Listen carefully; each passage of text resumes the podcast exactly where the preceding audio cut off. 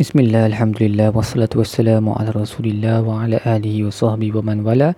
InsyaAllah pada episod kali ini kita akan membincangkan tadabbur bagi muka surat 53 Surah Ali Imran ayat 23 sehingga ayat 29 Baik, bagi ayat Zalika bi annahum qalu lan tamassana an-naru illa ayyaman ma'dudat wa gharrahum fi dinihim ma kanu yaftarun.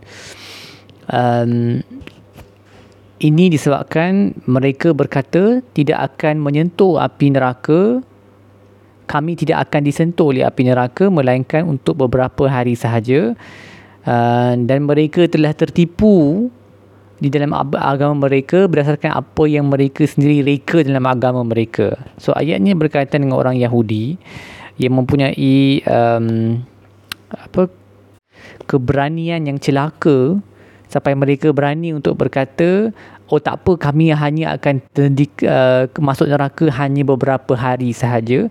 Dan ini disebabkan mereka telah mencipta benda-benda yang mengarut dalam agama mereka yang beri yang berikan mereka kepercayaan sebegitu jadi mungkin ada di kalangan orang Islam juga yang kita bila bagi nasihat kita kata jangan buat begini jangan buat begitu okay, jangan tinggal solat uh, ataupun jauhilah perkara-perkara yang maksiat. Mereka kata alah tak apa kalau masuk neraka pun kejap je nanti uh, nanti kita akan masuk syurga juga. Walaupun statement tu benar uh, orang Islam insya-Allah akan masuk syurga.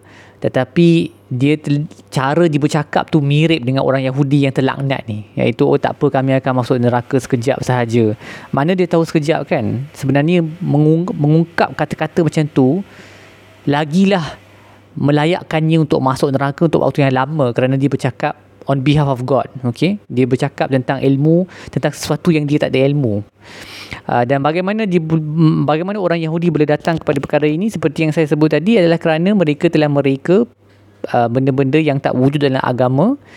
Uh, mereka reka benda baru dan itu yang menyebabkan mereka ada kepercayaan ini. So apa yang mereka reka tu? Contohnya mereka kata um, uh, kenabian hanya layak uh, untuk keturunan mereka sahaja. Mereka adalah anak-anak Tuhan lah yang dicintai oleh Allah. So um, bila mereka mereka benda-benda ni kepercayaan mereka jadi rosak lah sebab tu mereka boleh sebut uh, ayat yang begitu dahsyat sekali iaitu kami, kami hanya akan masuk neraka untuk waktu yang sekejap. So ini menunjukkan bahaya mereka-reka benda dalam agama. Tak kisahlah dari segi akidah ke dari segi amalan ke ia akan menyesatkan kita sebab kita fikir dengan benda yang kita reka tu kita boleh mendapatkan mendekatkan diri kepada Allah.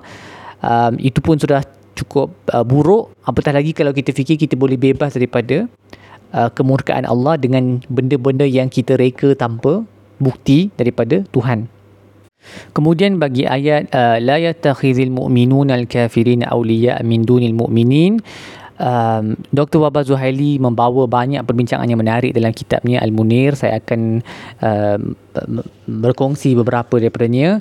So, Dr. Wabah mendatangkan kisah Hatib ibn Abi Balta'ah. Dia satu kisah yang menarik ketika pembukaan semula kota Makkah di mana Hatib seorang sahabat yang besar ya, yang hebat, seorang salah seorang sahabat daripada kalangan Ahlul Badar.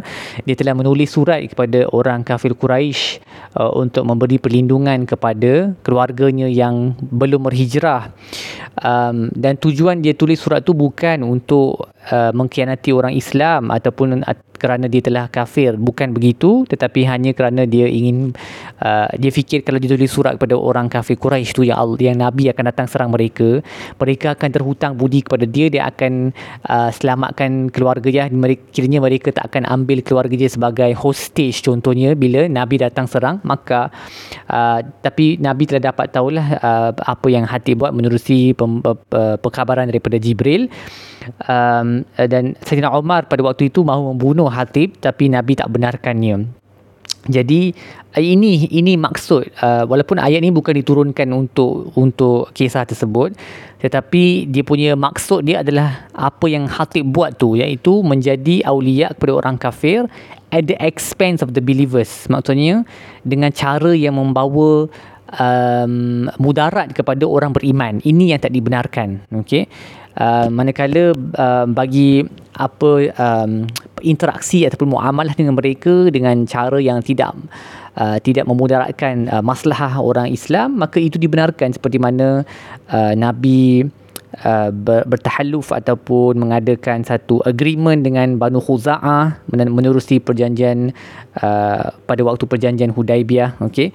Uh, dan juga bagaimana uh, Nabi mem- memohon bantuan ataupun menggunakan bantuan daripada Safwan ibn Umayyah yang masih belum Islam pada waktu itu untuk peperangan Hunain okey? Dan dalam kes dengan uh, tahalluf ataupun uh, agreement dengan uh, dengan Banu Khuza'ah tu dia tak membawa manfaat pun kepada orang Islam. Manfaat tu kepada Banu Khuza'ah tu yang merupakan musyrikun. Tetapi Nabi tetap uh, mengadakan um, agreement tersebut lah perjanjian tersebut. Dengan syarat tiadanya redha terhadap kekufuran mereka yang hakikat ataupun yang yang zahir ataupun yang batin uh, dan Dr. Wahab menggunakan ayat-ayat lain lah dalam Quran untuk menjustifikasikan perkara ini seperti uh, ayat di dalam surah Mumta, uh, Mumtahina la yanhakumullahu anil ladzina lam yuqatalu uh, yuqatilukum fid din Allah tidak melarang kamu daripada mereka yang tidak melawan kamu dalam agama dan tidak mengusir kamu uh, supaya kamu uh, bertindak dengan cara yang baik dan adil terhadap mereka okey dan juga asallahu aj'ala bainakum wa bainal ladzina adaitum minhum mawaddah wallahu qadir.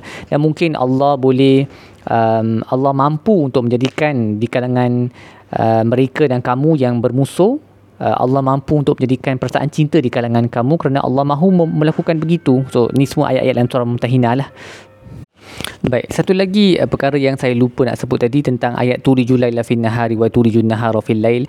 Allah memasukkan malam ke dalam siang dan siang ke dalam malam. Uh, Dr. Waba membuat satu komen yang menarik tentang ayat ini. Uh, beliau berkata, dimasukkan siang ke dalam malam dan malam ke dalam siang merupakan dalil bahawa bumi itu adalah sfera. Okey kerana um, apabila siang dan malam saling mengikuti dan berbeza uh, tempohnya ada yang panjang ada yang pendek berdasarkan kepada um, zaman mana uh, pada musim yang mana tempat yang mana di atas bumi ini semua ini menunjukkan bumi itu adalah sfera Baik, apa yang kita boleh belajar daripada muka surat ini? Yang pertama, daripada um, jenayah yang paling besar sekali dalam agama kita adalah apabila seorang mukmin itu dipanggil kepada kitab dan sunnah dalam satu urusan kehakiman tetapi dia enggan kerana uh, ingin mengikut uh, nafsunya waliyazbillah. So uh, dalam negara kita contohnya walaupun kita apply semua hukum hakam agama Islam tetapi ada setengah uh, aspek dalam hidup di mana undang-undang Islam terpakai seperti undang-undang Islam kan keluarga Islam uh, mungkin berlaku dalam isu wasiat contohnya. Orang tak nak uh, ikut hukum hukum hakam faraid sebab dia dia cuba lakukan segala helah lah. Sebab dia nak duit tu untuk diri sendiri. Uh, dia kata tak fair hukum kenapa uh, adik ni boleh dapat ataupun abang ataupun kakak ni boleh dapat. Sedangkan aku yang menjaga. Walaupun memang benar lah apa dia sebut tu uh, mungkin dia yang menjaga ibu bapa dia. Tapi Allah tidak Allah tidak mem, um, tidak memberi hak kepadanya untuk mengambil hak kepada orang lain. So dia ada hak dia, orang lain ada hak dia dan dia tak boleh gunakan alasan itu untuk um, merampas hak orang lain sebab Allah tahu the bigger picture kan hikmah kenapa walaupun seseorang anak itu mungkin tidak um, tidak melakukan kebaikan terhadap ibu bapanya dia tetap boleh mewarisi harta mak bapak dia Seterusnya, uh, mereka-reka perkara dalam agama melakukan bid'ah uh, dan bercakap tentang agama tanpa ilmu adalah antara um, mafsadat yang paling teruk sekali dalam agama dan akidah seperti mana yang telah berlaku kepada orang Yahudi lah yang berkata mereka tak akan masuk neraka melainkan beberapa hari sahaja kerana rekaan-rekaan mereka dalam agama mereka sendiri. Kemudian sedarlah bahawa rezeki itu di tangan Allah seorang sahaja dan bukannya di tangan mana-mana hamba. Dan uh, semua creation semua makhluk hanyalah wasilah kepada rezeki. Dan bukan sumber rezeki itu maka jika kita ingin meminta rezeki mohonlah daripada Allah Seterusnya mohon daripada Allah supaya uh, kita Allah menggunakan kita untuk kebaikan.